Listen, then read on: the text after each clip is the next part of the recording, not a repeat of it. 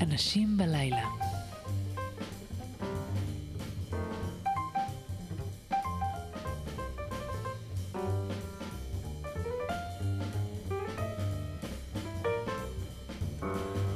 שלום ולילה טוב, אנשים בלילה. טוב שאתם איתנו, אם אתם איתנו, ואם לא אז... אה, חג שמח, כמעט בזחילה מגיע אלינו החג הזה השנה.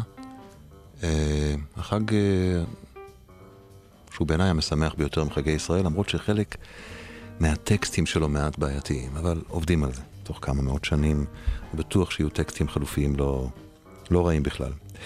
והיום אני מאוד מאוד שמח לארח באולפן את אה, מאיר ויזלטיר המשורר. מאיר ויזלטיר, לילה טוב, שלום. ערב טוב. אה, ספר, אה, אני לא יודע איך להגדיר אותו, כי זה לא ספר חדש, אבל זה ספר חדש ישן. חדש ישן. חדש ישן, יפה. שיוצא ממש בימים אלה. קודם כל, לפני הספר, מגיע לך לדעתי מזל טוב, כי אני קורא שאתה הופרסת בפרס, נכון? זה לא בדיוק פר... פרס. זה לא פרס? לא. פרס ראש הממשלה, כך קוראים קראתי. לזה פרס היצירה על שם ראש הממשלה. לוי אשכול. לוי אשכול. אבל זה לא בדיוק פרס, זה זה סוג של מלגת כתיבה בעצם. Hmm, כן, כי זה... לא נותנים את זה על... פרס, פרס אתה נותן על משהו. ספר או מפעל חיים או משהו כזה, וזה נותנים את זה, זה לא על מפעל חיים אפילו, כי חלק מה, מהאנשים שמקבלים את זה הם צעירים מאוד, הם הוציאו ספר אחד, שניים, נותנים את זה, נותנים את זה בעצם כדי לאפשר רצף מסוים של כתיבה. זה, זה דבר המשמח את מקבלו? כן, מאוד. כן, כן. פרסים, כי פרסים באמתחתך כבר אה, יש. יש פרס ישראל ב-2000, ויש פרס ביאליק בזמנו. פרס ביאליק היה סמלי, זה נעים לקבל פרס ביאליק, אבל זה... אה, מבחינה, מבחינת הסכומים שעיריית תל אביב הקציבה לזה, זה היה קצת מצחיק. אתה יודע. מה שיש יש, מה שיש נותנים. אה, והפעם זה פרס שגם מבחינה כספית, או אתה אומר לא פרס, בסדר, מלגת, מלגת יצירה, נאמר כן. כך, שהיא יותר משמעותית מבחינה כספית. בהחלט, זה בהחלט משמח. זה דבר המשמח את המשורר. יפה. ובכן, הספר הזה אה, נקרא 40, והוא שילוב של שני ספרים אה, שיצ... שלך, ספרי שירה שלך, שיצאו בשנות ה-80. כבר חלפו השנים. אה, אולי תזכיר לנו אתה, מה היו הספרים המקוריים? האי יווני, מהמם. שהיה ספר קטן, אה, ובו שירים שכתבת באי יווני? מהפחות ידועים, מהפחות ידועים. בקיץ אחד. זה לא רק שהם נכתבו במקום אחד, אה, יש שם מין, אה, אחדות אה, אריסטוטלית כזאת. זה מקום אחד וקיץ אחד, כן? וה, והספר היותר גדול אה, נקרא בזמנו מכתבים ושירים אחרים. ו- כן, וזה, והוא היה ספר די גדול, והוא יצא ב-86. כן. אה, ומשניהם אה, נשמע דגימות אה, קלות בהמשך, ה... בהמשך השעה הזאת. אני חייב לדבר איתך רגע על, ה... על הבחירה המעניינת ב... בעטיפה. כן. אה, הספר הזה נקרא עכשיו 40, מכיוון שהשירים האלה נכתבו כשחצית את ה-40 פחות או יותר. במהלך, במהלך, שנות ה-40 שלך. אלה שירים ש, שנכתבו במהלך שש שנים, שבמהלכן גם חציתי את ה-40. יפה. והבחירה אה, לשים אה, צילומים שלך, גם על, ה, גם על עמוד השער, כן. צילומים מאוד יפים. כן. אתה בחור מאוד נאה, אני חייב לומר שבחך על פניך. אה, אבל זאת בחירה מיוחדת, זאת בחירה מעניינת, לשים גם, את, אה, גם, על ה, גם מקדימה וגם מאחור את ה... וגם כיוון שאני בדרך כלל מעצב את הספרים שלי, כן, אז זה גם פעם ראשונה שאני עושה מין מהלך כזה. למה? וזה, אה, טוב, כמובן שאלה צילומים מהתקופה. הם ברור, צילום- ברור. צילומים מתחילת שנות ה-80. אם היינו בטלוויזיה הייתי מראה את זה למצלמה, מכיוון שאנחנו ברדיו אני אמי- אומר שבשניהם אתה באמת ככה נראה טוב, ובצילום על הצד האחורי אתה נראה, שמעתי היום שפעם חנוך לוין אמר שאתה נראה כמו הקאובוי של מרלבורו, זה נכון? הוא אמר כזה דבר? הוא אמר שטות כזאת. שטות כן. כזאת. אה, אתה, אבל אתה חבוש מגבעת נאה ומשיר מבט עז אל המצלמה?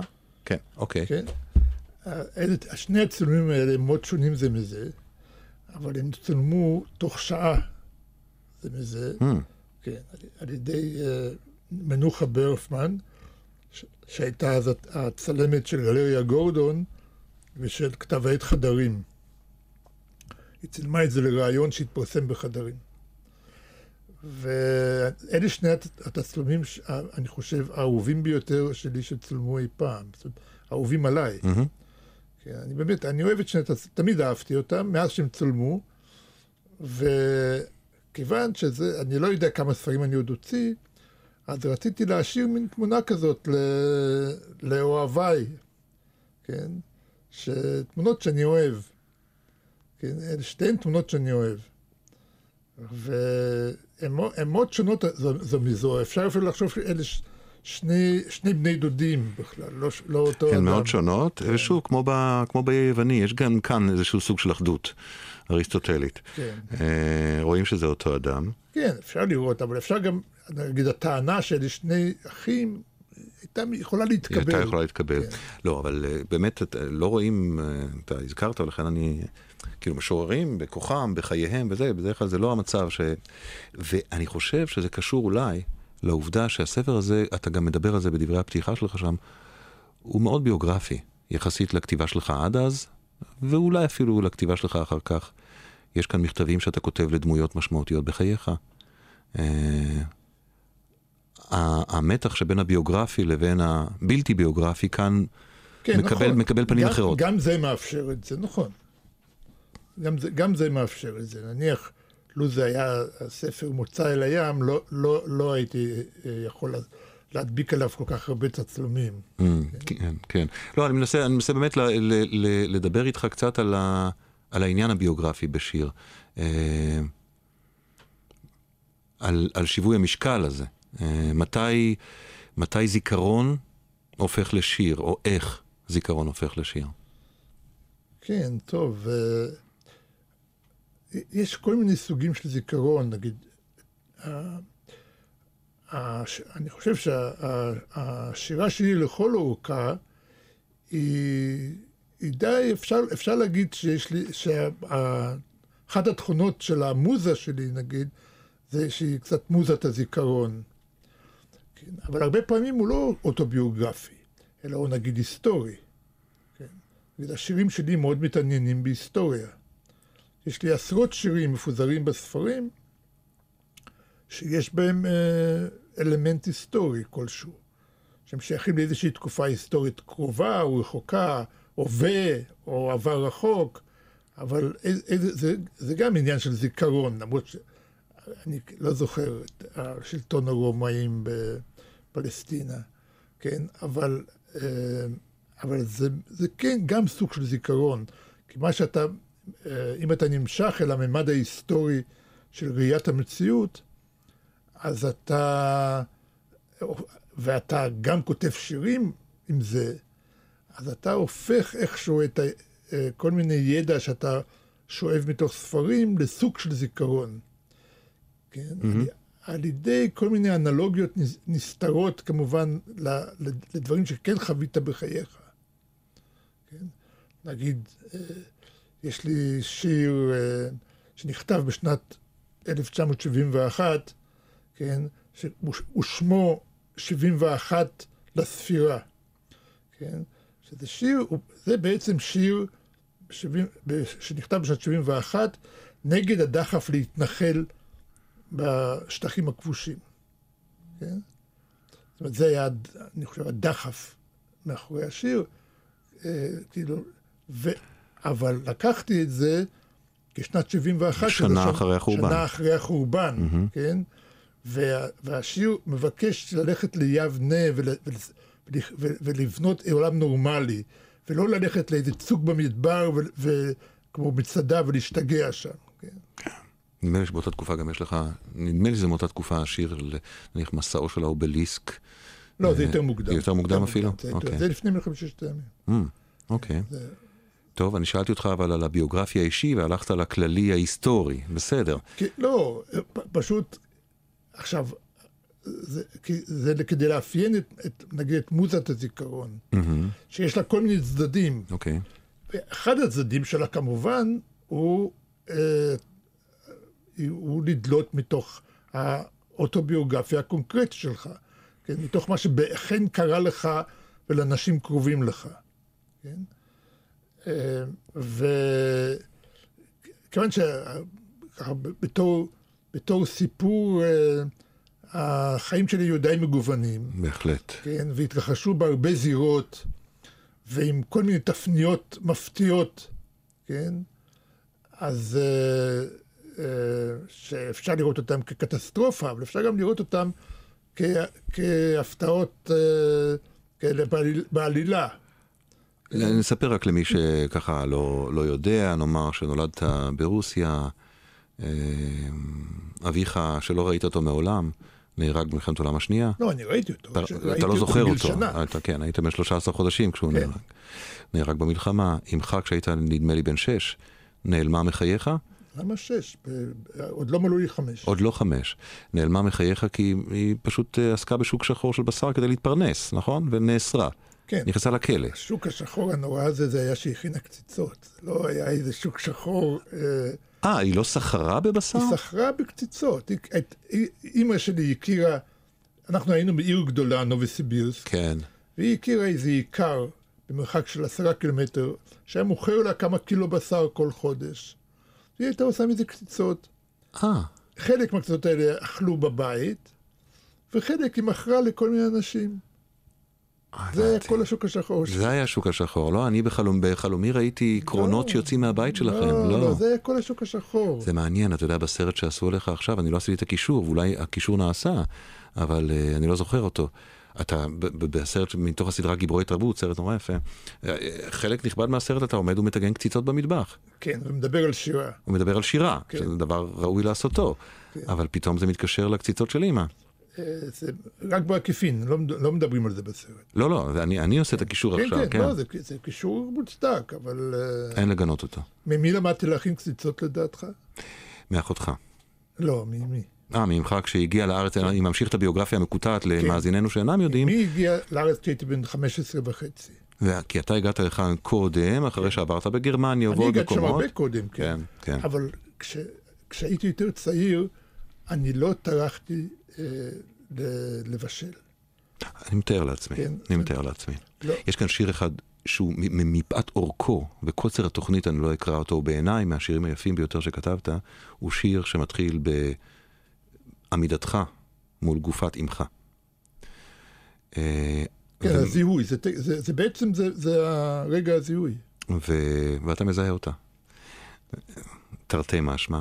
והדמיון שלך, או הזיכרון שלך, מוזת הזיכרון שלך, הולכת ל... אני עושה פרפרזה, שזה דבר חמור מאוד, אבל אין לי ברירה כרגע. אה, לכך שלפעם הקודמת שאתה זוכר שגופה בגד בה, וזה כשהיא ילדה אותך ולא היה לה חלב. כן. ומשייט לשם לאורך השנים, עד וחוזר לחדר המתים הזה, ומדבר על הגעגוע לחלב, בסוף השיר. כן, כן. נכון.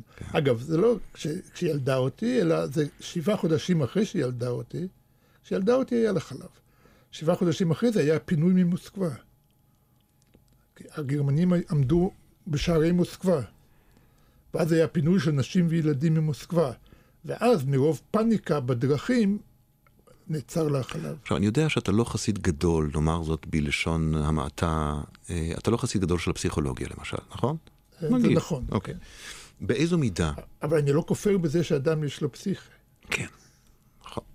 כי אתה יודע למה? כי אם אתה היית כופר בזה, הפסיכולוגים היה להם המון דברים להגיד עליך. אה, באיזו מידה אתה יציר תוצר של הביוגרפיה שלך? אני לא חושב בכלל, לא על עצמי ולא על אחרים, שאפשר, אה, אז, אה, חוץ מאשר מקרים של חול, אה, שפשוט, של מחלות, שאפשר לפעמים להגיד שאיזו השתלשלות טראומטית יכולה להביא למחלה מסוימת.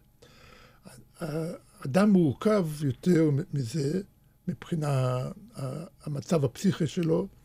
אני לא חושב שאפשר להגיד שהוא יציר של משהו. אוקיי. כן, למה? כן, למשל, אנשים שהיו להם ביוגרפיות דומות לשלי, אני זוכר כן. שפעם, אני, סליחה שאני קוטע אותך, אני זוכר שלפני שנים רבות, שנות השחור לבן בטלוויזיה, ישבת עם ידידך יאיר הורוביץ בתוכניתו של ירון לונדון, והוא בקולו הדרמטי, שהיה אפילו יותר דרמטי אז, ובעיניו החודרות, שנותרו חודרות כשהיו, פנה אליך ואמר לך, מאיר ויזלטיר, היו מיליון עקורים, לא, אמר לך, האם השירה שלך היא נובעת מזה, מחוויית העקירות שלך? ואז אתה אמרת לו, כמו שאתה יושב פה עכשיו, היו מיליון עקורים ויש ויזלטיר אחד. אז זאת אומרת, היינו במקום הזה כבר. כן, נכון. יכול להיות שהמילה שהשתמשתי בה, יציר הביוגרפיה שלך, היא קצת חריפה וקצת דרמטית. אז נניח אם הייתי מדבר על השפעות, על נימים, אני יכול לתת דוגמאות אם אתה רוצה. אתה יכול, וזה, אתה גם במידה מסוימת תצדק, אבל אני יכול להגיד על זה, מכל מלמדיי השכלתי. אוקיי. זה כמובן שכל דבר משפיע עליך. Mm-hmm. כמובן, אה, זה משפיע, אתה, ש, אבל איך הוא משפיע עליך, זה, אז, אז מישהו שהוא מאמין עיוור בגנטיקה, יגיד, זה משפיע עליך לאור הגנטיקה שלך, כן? אבל אני גם את זה לא אגיד, כי אני לא יודע בדיוק, ואני לא חושב שאפשר לדעת. אני- האינטרס שלי כרגע הוא לא מדעי. כן. אתה יודע, לתת לא, לא, משקלות לא, לא, של... לא אה, מדעי, אבל מבחינת המילה לדעת, כן. אפילו לא ידיעה מדעית, אלא אפילו... אתה אמרת פעם, אתה אמרת פעם, שסך חלק מהחוויות האלה, ואני כן קושר את זה כמובן ליצירה שלך, כי זה, זאת ה, זה האינטרס הבסיסי שלי פה, לימד אותך בגיל צעיר שאין לסמוך על העולם, שאין לסמוך על המבוגרים. זה נכון, כן, נכון. כאשר, אמרתי. מה? זאת אמרתי, כן. כן, כן. אה, ואני חושב שההבנה הזאת הולכת ומשתחזרת בשירה שלך לכל אורכה. מש... כשאני אומר משתחזרת, אני מתכוון לכך שזה לא הבנה, הבנה שנותרה, ואתה...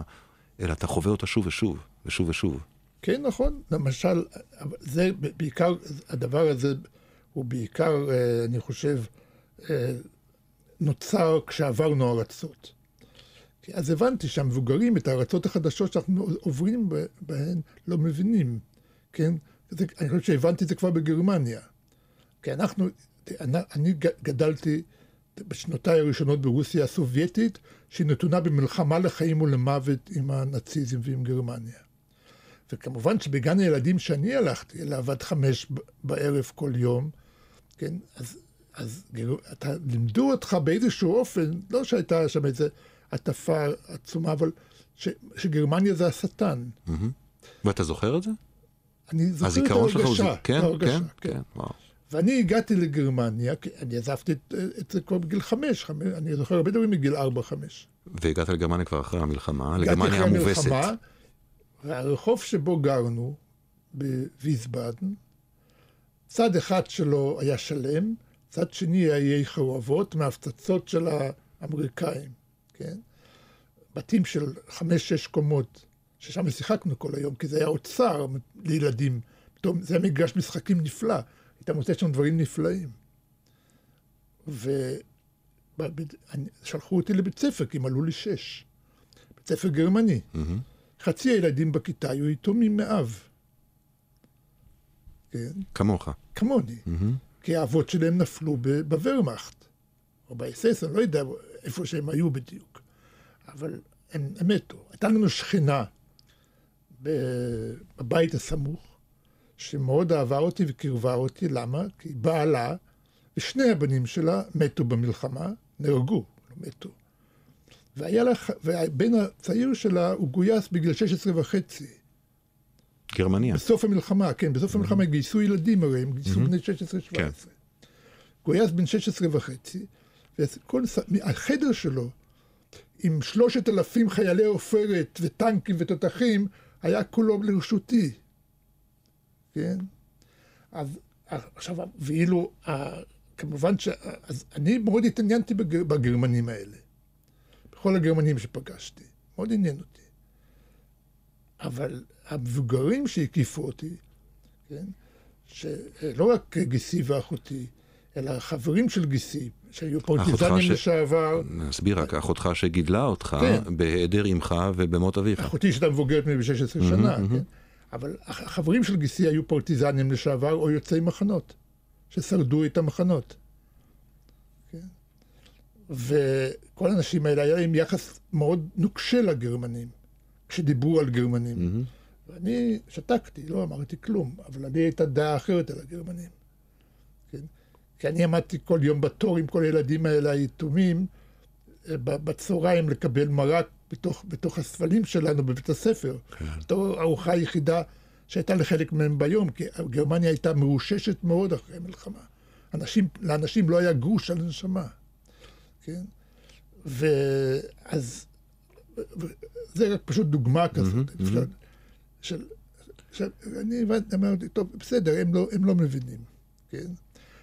כילד, זה, זה, כן. סוג של, זה סוג של בדידות כילד, להבין שאין אין מבוגרים שומרים, אין עולם של מבוגרים כן. ששומר. וכשהתבגרתי יותר בארץ, כאשר קבלנו ארצה, כמובן שהם לא הבינו את הארץ, כי אני, אותי שלחו לקיבוץ רמת השופט, ואני כעבור שנה, איש לא האמין לי שאני עולה חדש.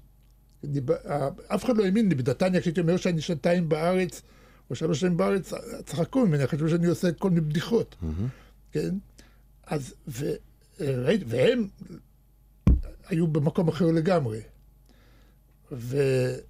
ואז גם כשהתבגרתי יותר, אני גם הבנתי שההנהגה לא יודעת מה, מה היא עושה, כן? זאת אומרת, המבוגרים האחראים גם במישור הלאומי כן, אינם מבוגרים לא- אחראים. לא, לא נת... בגיל צעיר מאוד, הייתי בתיכון, לא... למדתי לא לתת אמון בהנהגה. אז כן, מבחינת, אז הדברים האלה אפשר, אפשר להראות אותם, כן? אבל זה השלד. ברור, כן. ברור, ברור.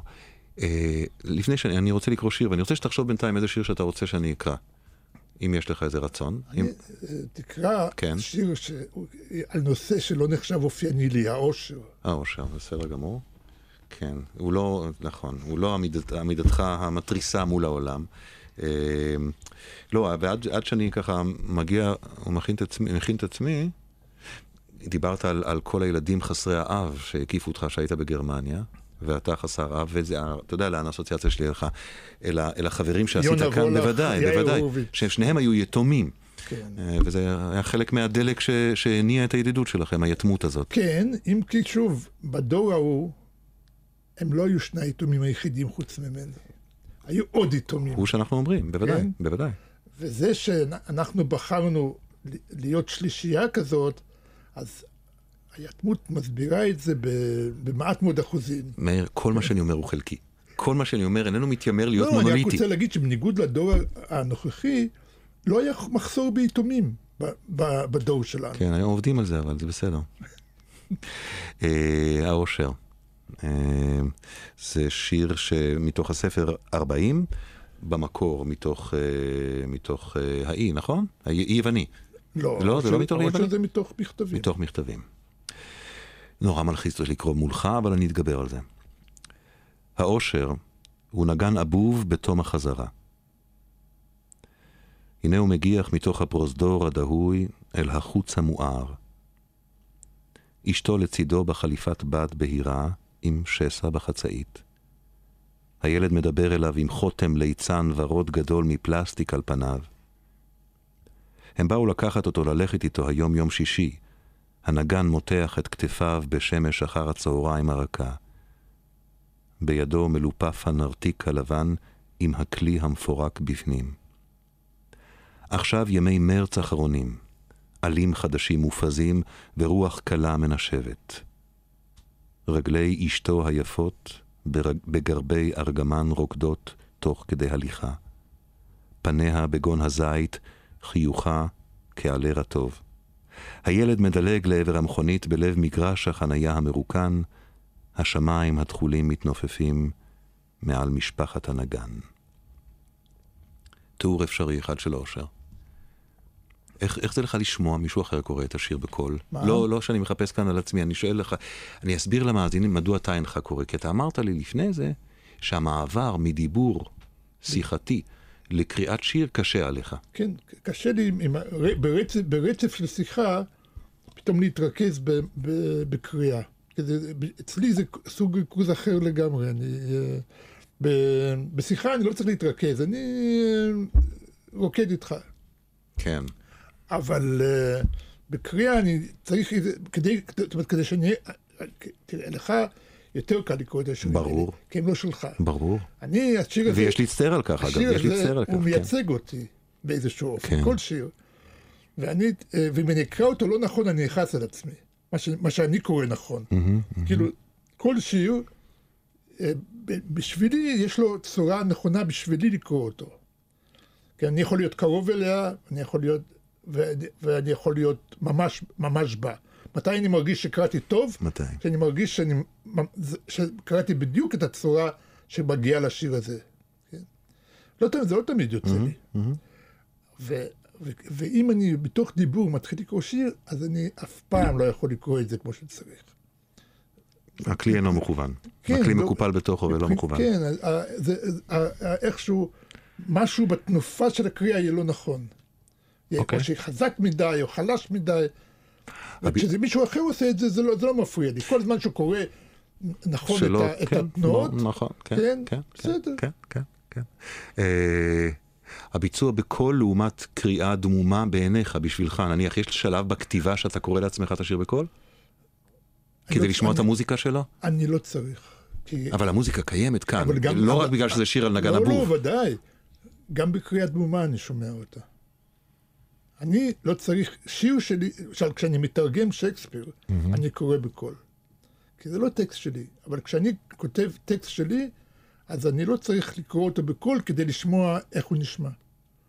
אני שומע את זה באוזן הפנימית. כמה המוזיקה באה עם השיר, כשהוא בא? המוזיקה היא מאוד חשובה, אני, גם הרבה מאוד פעמים, הרבה פעמים, הטיוטה הראשונה של השיר מלאה מילים לא נכונות. כמו שיש אה, נגני רוק, שהם כותבים את השיר בפעם הראשונה עם ג'יבריש. כן, נכון. אז אני לא כותב ג'יבריש, אבל אני כותב מילים לא נכונות בידיעה, אני יודע תוך כדי כתיבה שזה לא המילה. אבל אני צריך לממש את המוזיקה קודם. עכשיו בוא נבהיר את העניין של המוזיקה. המוזיקה איננה משהו סדור, לא טטטם, טטטם, לא, טטטם. זה לא כזה. לא, זה לא מקצב, מה שנקרא מקצב. מהמם. זה יותר ריתמוס, נגיד, יותר משהו שהוא מתפרס, לא, משתנה לא, וכולי. המוזיקה יש לה כל מיני צדדים. יש לה את הצד של המקצב, כן, שהוא יכול להיות הדוק, אבל יכול גם בדרך כלל הוא לא הדוק. בדרך כלל הוא, הוא חופשי יותר. אז, אבל יש גם צדדים אחרים, יש, יש את ה- המשחק, המשחקים הצליליים בין היצורים ובין התנועות ו, והעצירות. כן, זה גם כן, חלק כן, ממוזיקה, כן, עצירות זה חלק ממוזיקה. שזה בא עם השיר, זה לא שאתה יושב אחר כך ומפסל לא, את, ה... לא, לא. מפסל את המילים כחומר. זה כמעט אף פעם לא משתנה אחר כך. אז על מילים- מה אתה עובד כשאתה עובד? מילים. מילים, אתה יכול לתת לי דוגמה מהשיר הזה שקראתי? השיר הזה, אני לא זוכר כבר. לא כי זה נורא מזמן, לא זה נורא לא, מזמן. לא, יש שירים שעוד יותר ישנים מזה שאני זוכר. שאתה זוכר את ההתלבטות, נגיד, כן, את, עבודת הנפסלת. שהיו בעבודה. בשיר הזה אני לא זוכר. אם אני זוכר נכון, השיר הזה הוא מהשירים שדי, הטיוטה שלהם די דומה לתוצאה הסופית. שזה בא ככה. כן, יש, די דומה, כן, mm-hmm. בטח עשיתי כמה שינויים, אבל, אבל מעטים, אם אני זוכר נכון, אבל אולי יכול להיות שאני מבלבל את המוח. יכול להיות, אף כן. אחד לא יתקן אותך. זה, זה מה שטוב בשיחות האלה. עכשיו תגיד רגע, נגיד שיר שעבדת עליו המון זמן, כמה זמן זה? שירים, אתה יודע, מה... לאו דווקא מבחינת הארוכים במיוחד, שיר שאתה מנסה לפצח זה בו לא משהו. קשור אם זה, אם זה ארוך. תאר לעצמי. יש שירים ארוכים שכת, שהטיוטה הראשונה נכתבה במכה אחת. ויש שירים בכלל לא ארוכים, סונטות של 14 שורות, שעבדתי עם הרבה מאוד פעמים. טוב, גם שם יש אלמנט טכני מאוד מאוד לא מאוד האלמנט- תובעני. לא בגלל האלמנט הטכני. בשבילי האלמנט הטכני הוא לא כל כך תובעני. תראי, אה, אני, לו- לו הייתי אה, רוצה, הייתי כל יום כותב שלוש סונטות. הן לא היו שוות בעיניי כלום, אבל אני יכול לכתוב סונטה על ידי החלטה, אם, אם, אם מישהו יגיד, טוב, אתן לך אלף שקל, תכתוב סונטה, ואני אחתום עליה אחר כך. כי לחתום עליה אני לא מוכן. ברור, לסונטות אבל תן האלה. את זה לאיזה- אבל לכתוב סונטה אני יכול... לאיזה מצנט שיפרסם את זה, זה היה מקובל. כן. לאו דווקא בשירים. נכון. גם בשירים זה היה מקובל. הרי- אבל בוודאי מוזיקה קלאסית. לא, בוודאי, הרי הרקבים של מוצרט. זה אגדה, לא בטוחים עד כמה זה נכון. אבל יש אגדה כזאת. נכון, האגדה מתבססת על משהו, נכון. מעידה על מציאות. שזה השיר רצה להזמין את זה ולפרסם את זה תחת כן. שמו. אז ככה ש... דווקא מבחינת טכנית לכתוב סונטה אני- זה בכלל לא, לא עניין בשבילי. וזה שאני אה, כותב לעיתים די רחוקות סונטה, זה כי אני כותב רק כשאני צריך לכתוב סונטה. באיזה גיל ידעת שאתה משורר? אה, תראה, אני בגיל תשע החלטתי להיות סופר, לא משורר.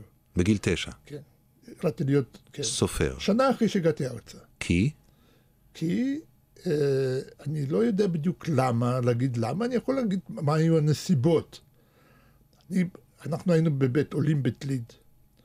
שם לא היה בית ספר. שם לקחו את הילדים לאיזו גבעה ולמדנו שירי ארץ ישראל. זה היה בית ספר, כן? אה,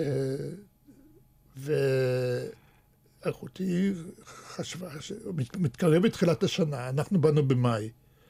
אחר כך היה קיץ, בסדר, אבל מתקרב, מתקרב ספטמבר, ואני אין לי בית ספר. זה לא יכול להיות דבר כזה. כן? זה נחשב, אחותי הייתה תלמידה מצטיינת של בית הספר שלה במוסקבה, שזה בית ספר שבו למד הבן של סטלין, זה לא סתם בית ספר. אוקיי. Okay. אז כך ששנתיים מעליה למד הבן של סטלין באותו בית ספר. אז בחינוך, זה היה מאוד חשוב בעיניה. אז זה היה צריך למצוא פתרון לילד הזה, כי אנחנו בינתיים עוד אין להם שיכון, ובמקום הזה אין בית ספר. אז בידי כל מיני קשרים של גיסים, כל מיני אנשים, הוא הצליחו למצוא דרך. היה בכפר סבא מוסד אונים, שבו היו כל מיני ילדים, חלק מהם בלי הורים, חלק עם הורים, ומשם היו שולחים אותם לקיבוצים ומושבים. אז, שלחו אותי למוסד אונים לקראת ספטמבר, ושם אה, הלך, שלחו, הכניסו אותי לכיתה א', אבל כעבור חודש לכיתה ב' וכעבור עוד חודש לכיתה ג'. כי היית בן תשע. לא, כי, כי ידעתי עברית. כי ידעת עברית, אוקיי. אני למדתי בשנה האחרונה בגרמניה, בהתחלה הם, הם באופן אוטומטי פשוט שמו אותי בכיתה א', ילד עולה חדש. כן. לך לכיתה א', תלמד א' ב'. א' ב' אני ידעתי, אני כבר קראתי את כל ספר בראשית לפני שבאתי ארצה. אז, אה, אז ככה, אז למדתי, בסוף הייתי בכיתה ג', בגיל הנכון שלי. ומשם העבירו אותי, עברתי לקיבוץ רבת השופט. עכשיו רגע, למה התחלנו לדבר על זה? זהו, אני אה. שאלתי אותך מתי החלטת ולמה החלטת להיות משורר, ואמרת לי החלטתי להיות נכון, סופר. ובהיותי שם, כן. אני התחלתי לקרוא. התחלתי לקרוא, קראתי כל הזמן. הייתה שם ספרייה, קראתי כל הזמן, אה, ואז איכשהו הבנתי שזה משהו טוב בשבילי. לקרוא. להתעסק בסיפורים. כן. ושם אני זוכר את ההקלטה הזאת, אני, אני זוכר. למה אני זוכר אותה טוב במיוחד? כי אני גם החלטתי וגם החלטתי עוד דבר, שגם קיימתי בשנים הקודמות, לא לספר את זה לאף אחד. זה היה סוד, סוד. סוד שלי. כששאלו אותי, נגיד, מה תרצה להיות כשתהיה גדול, הייתי תוקע משהו אחר. כן? וזה גם היה לי קל מאוד, כי אני, אני ציירתי. וכולם אמרו, אה, תהיה צייר. אמרתי, בסדר, אני אהיה צייר. ובלב ידעת שאתה תהיה טולסטוי. סופר, לא, טולסטוי, בלי טולסטוי לא, לא אמר כן, לי אוקיי, הרבה. אוקיי. כן, זאת אומרת... ומתישהו זה הפך להיות משורר. למרות שיש כאן טקסט אה, אחד שהוא בפרוזה, שבו אתה מתאר את האי שבו היית. הוא טקסט עיוני כן. כביכול. כן, לא עיוני, זה כביכול אמרתי. נכון, כן. נכון. אה, ש... שמצביע על זה שיכול להיות שגם שם היה איזה משהו לחפור בו. כן, יכול להיות, אבל על כל פנים, לא, אבל משורר, אני לא קראתי שירים. קראתי את השירים שלימדו בבית ספר. עד גיל 16 לא קראתי אף שיר אחד שלא לימדו בבית הספר. אוקיי. Okay. התחלתי לקרוא שירים בגיל 16. ובגיל 17 כבר התחלתי לכתוב שירים. ובספר הראשון שלי יש שירים שכתבתי בין 17 ל-18. לא מעט, לא מעט. נניח אם הייתי פוגש אותך בסמטה אפלה ושואל אותך, אה, מהי המשוררות? זה מקצוע? זה... מבחינתך. זה... אה, זה לא מקצוע במובן המקובל למילה מקצוע. אבל אה, זה... קודם כל, אבל זה סוג של התעסקות, כן? וזה, אה, זאת תשוקה. זה, זה, זה דבר שאתה, אם, אם יש לך את זה, אז להיפטר מזה, זה יעלה לך מאוד ביוקר, לדעתי. זאת אומרת, אם אני הייתי מחליט, נגיד, תראה, אני, אני אדם, אה, כשהייתי אדם צעיר, הייתי כשרוני לכל מיני דברים. אה, אני יכולתי לעשות הרבה דברים. תראה, למשל, אני אה, בלי, אה, אני הצפתי את כל הספרים שלי, עיצובים נחשבים טובים מאוד בעיני אנשים מקצועיים, כן? סתם, זה מתוך, מתוך, mm-hmm. מתוך הצבעות שלי, mm-hmm. לא, אני אף פעם לא למדתי אפילו של, שלוש דקות uh, עיצוב או ציור. אז הייתי די כישרוני, ויכולתי ללכת ללמוד ארכיטקטורה, לעשות כל מיני דברים. אז... Uh, זה, אבל אני, אה, לו הייתי עוזב את עניין השירה, הייתי משלם לזה ביוקר. מה זאת אומרת משלם על זה ביוקר? העדין הפך למין סוג של בן אדם מבולבל ו... וגרוע, אדם גרוע. אדם uh, שעשה את שטות חייו, כי זה כמו אדם שהיה מאוהב באישה אבל רצח אותה. יום אחד היה נדמה לו שהיא בוגדת עם השכן, הוא רצח אותה. אחר כך הוא גם מבין שלא בגדה עם השכן, כן, ומה יש לו, הייתה לו אהבה גדולה, עכשיו יש לו גבייה. מה שלא עשית. כן. נשמע שיר.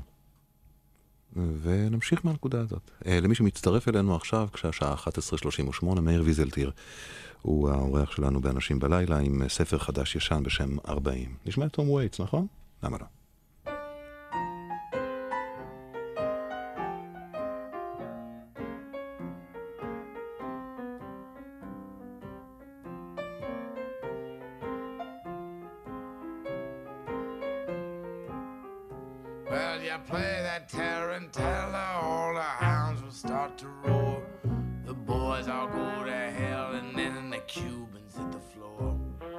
Drive along the pipeline, they tango to their sore. They take apart their nightmares and they leave them by the door. Let me fall out of the window with confetti in my hair. Deal out jacks of better on a blanket by the stairs. I tell you all my secrets, but I lie about my past and send me off to bed forevermore. Sure they play my theme song. I guess daisies will have to do. Just get me to New Orleans and paint shadows on the pews. Turn the spit on that pig and kick the drum and let me down. Put my clarinet beneath your bed till I get back in town. Let me fall out of the window with confetti in my hair.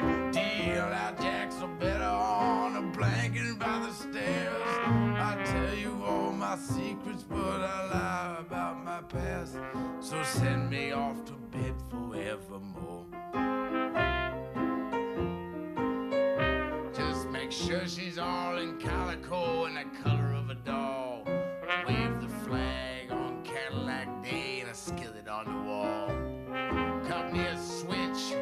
Oh, hold your breath till the sun goes down. Write my name on the hood. Send me off to another town. And just let fall out the window with confetti in my hair. Deal out jacks are better on a blanket by the stairs. Tell you all my secrets, but I lie about my past. Will you send me off to bed forevermore?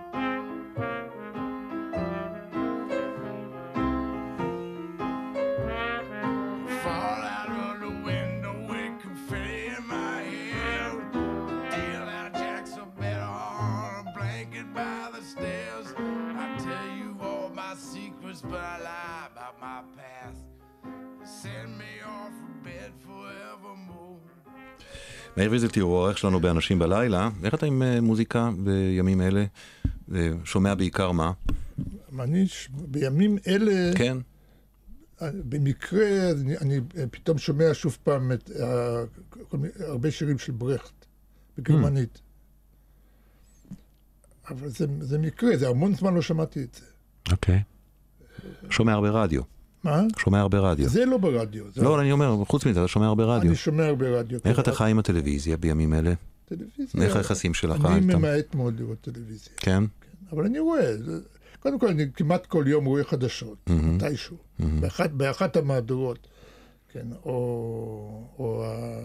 ש- לא יודע, קירשנבאום, או, או החדשות, ספורט אהבת לראות פעם. כדורגל, לא ספורט. כדורסל. אה? לא, כדורסל לא. אני, יש לי הוכחה. איך? פעם, לפני הרבה שנים, כן. אה, הייתי כאן חייל לדעתי, והחלטתי שאני הולך לעשות תוכנית שהנושא שלה היה ממה מתפרנסים משוררים. כן.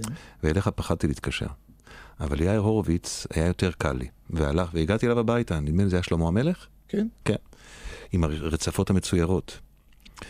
והוא התראיין וסיפר לי ממה איננו מתפרנס, ו... ושאל אותי מי עוד מתראיין, אז אמרתי לו ככה וככה, ועל ויזלטיר אני מפחד להתקשר. הוא אומר, מה הבעיה? היה... היום היה יום חמישי. וכאן אתה מבין את הקישור שאני הולך לעשות? לא, הוא התקשר אליך, כן. ו... ושאל אם אתם תראו הלילה ביחד את מכבי תל אביב. כן. וסגרתי מה שסגרתי, לא נכנסתי לזה, ואז הוא שאל אם אתה תהיה מוכן להתראיין בשביל בחור נחמד שנמצא כאן. ואתה פרצת בנהי וצווחה, שאין לתאר, שאין לתאר, שהבנתי שכנראה פספסתי במשהו בבחירת הנושא בתוכנית, או משהו כזה. כן. לא, אז אני אגיד לך. הורוביץ היה, היה משוגע לספורט. גם כדורסל, גם כדורגל, כל דבר.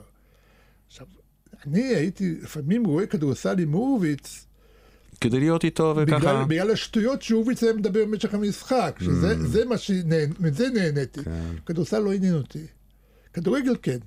כדורגל גם שיחקתי. כשהייתי, כשהייתי ילד בשכונה בנתניה, אני הייתי הילד היחידי שהיה לו כדורגל אמיתי. וואו. הבאנו- בג, מגרמניה. כשעלינו ארצה, הבאנו כדורגל אמיתי. תגיד, אתה בן אדם מתגעגע? עלול להתגעגע לפעמים למישהו. נגיד.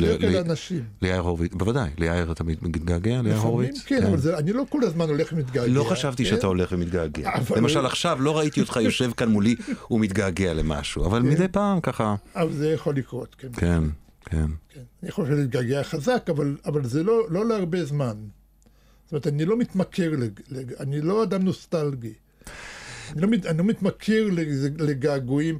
אתה, גם, אתה, אולי גם זה אתה יכול לתלות בביוגרפיה שלי. זאת אומרת, אם אני מתמכר לגעגועים לאימא שלי כל הזמן במשך עשר וחצי שנים, כן, אז היה רב ומר. התקשחת, היית חייב להתקשך, להתחשל, לא להתגעגע. או להתקשח, או למצוא כל מיני פתרונות כאלה של איך לחיות עם זה בלי למרר בבכי כל ערב. כן. אז אה, זה לא רק עניין של התקשחות, זה גם עניין... אה, למשל, עם אמא שלי, הפתרון האמיתי שלי היה מתישהו, אני החלטתי שהיא לא תבוא. לא בינך. לבינך. כן, שהיא לא תבוא, אני לא, מח... שאני לא, אני מתגעגע, אבל אני לא מחכה לה. שהיא לא תבוא. וכשהגיע היה קל להסיר את השריון הזה? לא, כשהגיע זה היה, זה, זה היה מאוד פתאומי. תראה, אימא שלי הגישה המון לא, אבל אני- בקשות אני אני אומר, לקבל ויזה, ולא קיבלה.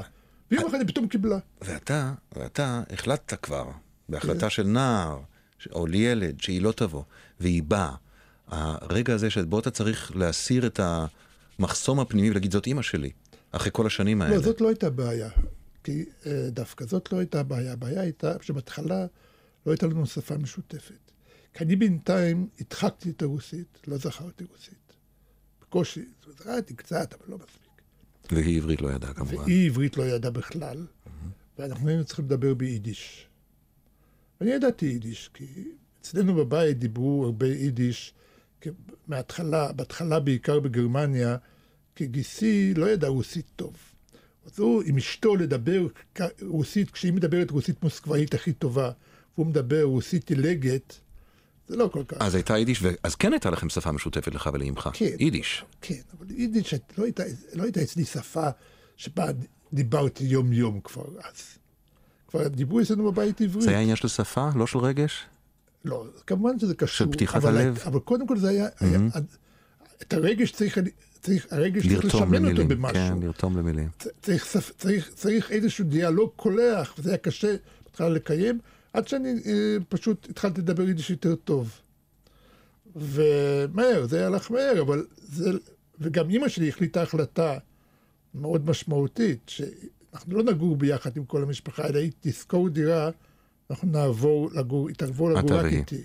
כי היא הרגישה שהיא החמיצה, היא לא גידלה אותי. וככה היא תוכל לגדל אותי קצת. לגדל אותי פירוש הדבר היה לתת לי לעשות מה שאני רוצה. זה, זה היה המשמעות האמיתית של זה. אוקיי. זאת אומרת, אה, היא לא אמרה לי מה לעשות. כבר הייתי כבר גדול, כביכול. אז אה, זה, וזה היה מאוד משמעותי, כי אני פתאום קניתי את החירות שלי. פתאום נעשיתי בן אדם שהוא קובע הכל לגבי, לגבי עצמו. שאף אחד לא, אמא שלי לא היה זה להגיד לי, לא להגיד לי מה, מה לעשות, כן? בשום, בשום, בדברים הפשוטים ביותר, להכין שיעורים, לא להכין שיעורים, כן, לחזור בשעה הזאת, לחזור בשעה הזאת לא עלה בדעתה. כי היא לא רצתה להסתבך איתך? כן. אחרי, אחרי כל הנתק הזה היא הרגישה אשמה, הרגישה לא שהיא אשמה, פספסה. היא גם לא ידעה מה, היא גם לא ידעה מה נכון פה. כן. ולא היה לו כל כך עם מי להתייעץ. מהמם. כי היא על, על, על אה, גיסי ואחותי לא כל כך שמחה, ועל אה, קרובים שהיו לה בארץ, אחרים, היא גם כן לא כל כך שמחה. אז היא, היא, היא שמחה עליי. שאני- אשים את נפשי בכפי, בכפי היא אני אגיד. עליי, לא, כאילו שמחה עליי. ואשאל אותך את השאלה הבאה. אה, אותו מומנט של אה, אה, מקשה עליך, זאת אומרת שאתה סוגר את עצמך, ואז בגלל היידיש, ובגלל השפה, ובגלל החיים, ובגלל העולם, אתה לא מצליח להיפתח לאימא שלך. אה, זה, זה דבר שהרגשת שאתה צריך להיאבק בו גם אחר כך? זאת אומרת, מול קשרים אחרים? הקושי להסיר את, ה, את מדי הקרב האלה? לא, אתה מחמיץ את העניין שזה כעבור זמן מה, לא רק שאני הצלחתי ל- ל- לדבר עם אמא שלי, אלא אמא שלי הייתה מין טיפוס כזה, קודם כל גיליתי שאני דומה לה. דומה לה, זאת אומרת, מבפנים, Mm, שיש לנו דברים דומים, שמאוד, אחותי דומה יותר לאבא שלי, כנראה. כל פנים, לא לאמא שלי, בכל מיני תכונות שלה. נגיד, אה, לאמא שלי היה חוש הומור, מה שלאחותי זה לא, אחותי הייתה בחורה סובייטית מאוד רצינית. וה... גיליתי, זה וגם כל החברים שלי אהבו את אמא שלי. למרות, כן. למרות העברית, הייתה אישה יפה, למרות לומר. העברית הרצוצה שלה, הם, הם, פשוט, הם פשוט אהבו אותה. כן. כן? אז אה, זה, זה, כעבור איזה שנה מאז בואה, היה, היה לנו דיאלוג טוב מאוד. אז החמצתי את העיקר, אין דבר, אין דבר. והיא, והיא סיפרה לי כל מיני סיפורים על המשפחה ועל האבא שלי, שאחותי לא העזה לספר לי בכלל, כולל הבגידות שלו, הכל. הבגידות שלו בא. כן. Mm, אחותי, אצל אחותי, אבא, של. אבא שלי היה מושלם, היה, הוא היה ממש אדם מושלם. אני רוצה שנספיק לקרוא, שאני אספיק לקרוא, אלא אם כן את נורא מתחשק לך לקרוא שיר, אבל לא נראה לי. נכון? אתה רוצה, אתה מעדיף שאני אקרא. כן, כן. מה לקרוא? אה, מה- מה לקרוא? כן? אה, אה, חשבת קודם שאולי אולי לקרוא את אה, קחי יום ועוד יום. אבל או שזה ארוך מדי. קחי, אה, הכל ארוך ויפה. אה, יש קחי עוד יום, אתה מרשה לי לקטוע שיר? כן, אתה מרשה לי לקטוע שיר? כן, כן. אז אם- אני, אם אז מדברים, אתה יכול אז, לקרוא. אז יופי. אז אני אה, אתן פרפרזה על תחילת השיר, ואז אני אכנס. בסדר. זה אחד המכתבים שאתה אה, כותב, אה, ואתה כותב את זה לאישה צעירה שיש לכם יחסים כאלה ואחרים. אתה מדבר אליה, ואז אתה מדבר על... אני כותב- כותב את זה לאישה שאני חי איתה באותו זמן. אוקיי. אמ, זה מתחיל בשורה הנהדרת, שאפו לדרישתך הדרסטית מן ההוויה. היא רוצה טוב, היא רוצה אורגני, היא רוצה נצחי, היא רוצה שהכל יהיה יותר טוב. אתה אומר, אני מסכים. ואז אתה עובר לחלק השני, אחרי קיטוע, שאליו אני מתחבר. אני יודע, יש ריקוד כזה. אבל רגליי אינן בנויות לרקוד אותו. לא, לא, לא, לא. הרגעים, הימים, החודשים הטובים שידעתי בחיי, ואפילו חודשים שלמים טובים היו לי בחיי, איזה מזל. כולם חבוקים עם הנכונות הפעורה לראות עפר כעפר, בשר כבשר, חולף כחולף. לקלוט את הקונטורים השבירים של היתמות האנושית, החייכנית, האבודה, הכה זמנית, עם חלומה לא לוותר, או במילים יומיומיות יותר, לצפות את האסון בלב שקט. שאפו, זה שיר נורא קשה לקריאה. בכל- שאפו, זה גם מתאים לשיר. מה עושה אותך מאושר? מה עושה אותי מאושר? שמח מאוד. בני אדם בדרך כלל. זאת אומרת, אה, רגע, רגעים, רגעים, שעות, אה, אה, או אפילו או רצף של, של אה, דיאלוג עם בני אדם. אה, או טקסטים. טקסטים מכל מיני סוגים, זאת אומרת, טקסט זה גם ציור, כן? אה, מוזיקה. או- כן, או טקסטים או בני אדם. אני רואה אותך המון הולך ברחובות תל אביב. ככה עם הרעמה הלבנה הזועקת למרחוק, הולך, מודד את הרחובות. אני לא אחראי לצבע של לא, ה- לא, של אני לא האשמתי הזאת. אותך. אם, אם, אם נשמעה כאן נימה של האשמה, אז... אה, לא, כי נגיד, יש, אם אדם צובע את שערו נגיד באיזה צבע אה, כזה אדום נגיד, אז אתה יכול להגיד, טוב, הרמה האדומה שלך. בעיניי... אבל אתה מודע לדרמטיות של המראה הזה? מה? אתה מודע לדרמטיות של המראה הזה? לגובה שלך, לגודל שלך, לצבע הלבן הבוהק למרחוק? אומרים, הנה הולך האדון המשורר. כמו שנאמר על הנה הולך האדון הרופא, אתה יודע. הנה הולך האדון המשורר, איפה התיק עם השירים? לא יודע, יש כל מיני משוררים. יש אה, כאלה משוררים קטנים גם. נכון. פיזית. כן. יש שתי שאלות שאנחנו שואלים כאן את כל אורחינו, ולא כן. תימלט. אין שאלות כאלה שאתה יודע. אני לא רץ לשום מקום. לא, לא. השאלה הראשונה, יש שעשועי דמיון שכאלה. כן. אם הייתי נותן לך אפשרות, מעניין אותי מאוד מה תאמר, אה, לחזור לתקופה מסוימת בהיסטוריה, לפי בחירתך, לא בימי חייך, לשלושה ימים, ואחר כך לחזור, ארבעה ימים, ולחזור לכאן. לאיזו תקופה היית בוחר לחזור? טוב, זה קשה מאוד, כי אני דווקא, יש, יש הרבה רגעים בהיסטוריה שמעניין אותי מאוד להיות שם, אבל אני חושב שאם אם, אה, אם הייתי צריך לענות על זה מהר, הייתי אומר, אני רוצה להיות אה, בלונדון, כששייקספיר אה, מפעיל את התיאטרון עדיין, ומרלו עודו נרצח. זאת אומרת, אני רוצה הזדמנות לראות את שניהם. שניים ממתורגמיך. כן. אוקיי. ואם הייתי מאפשר לך אותו תרגיל של נסיעה בזמן, אבל בתוך מסגרת ימיך, חייך, לאיזה שלושה ארבעה ימים בחייך היית חוזר? ימים, תקופה. ימים. תקופה. תקופה. לא ימים כתאריכים קלנדריים, אני מתכוון, אלא מתישהו בשנות ה-20 שלי, אבל לא, לא בטוח איפה בדיוק. אה,